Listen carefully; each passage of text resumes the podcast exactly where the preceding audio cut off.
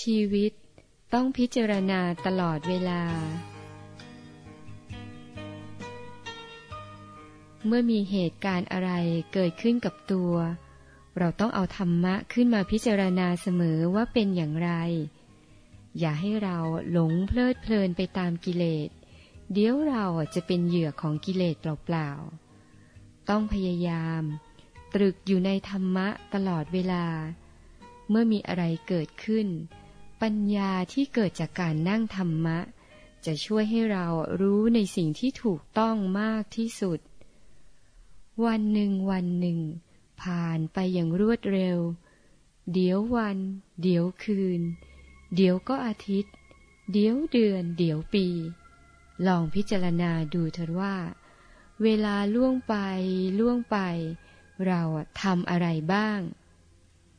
เราต้องพิจารณาอยู่เสมอ ว่าเราดำเนินชีวิตตามจุดมุ่งหมายของเราหรือเปล่า เราควรทำสิ่งใดบ้าง ควรเว้นสิ่งใดบ้าง การกระทำครั้งนี้ เหมาะสมกับตัวเราและฐานะเราแล้วหรือ ต้องพิจารณาอยู่เสมอ อย่าได้หลงตัวเอง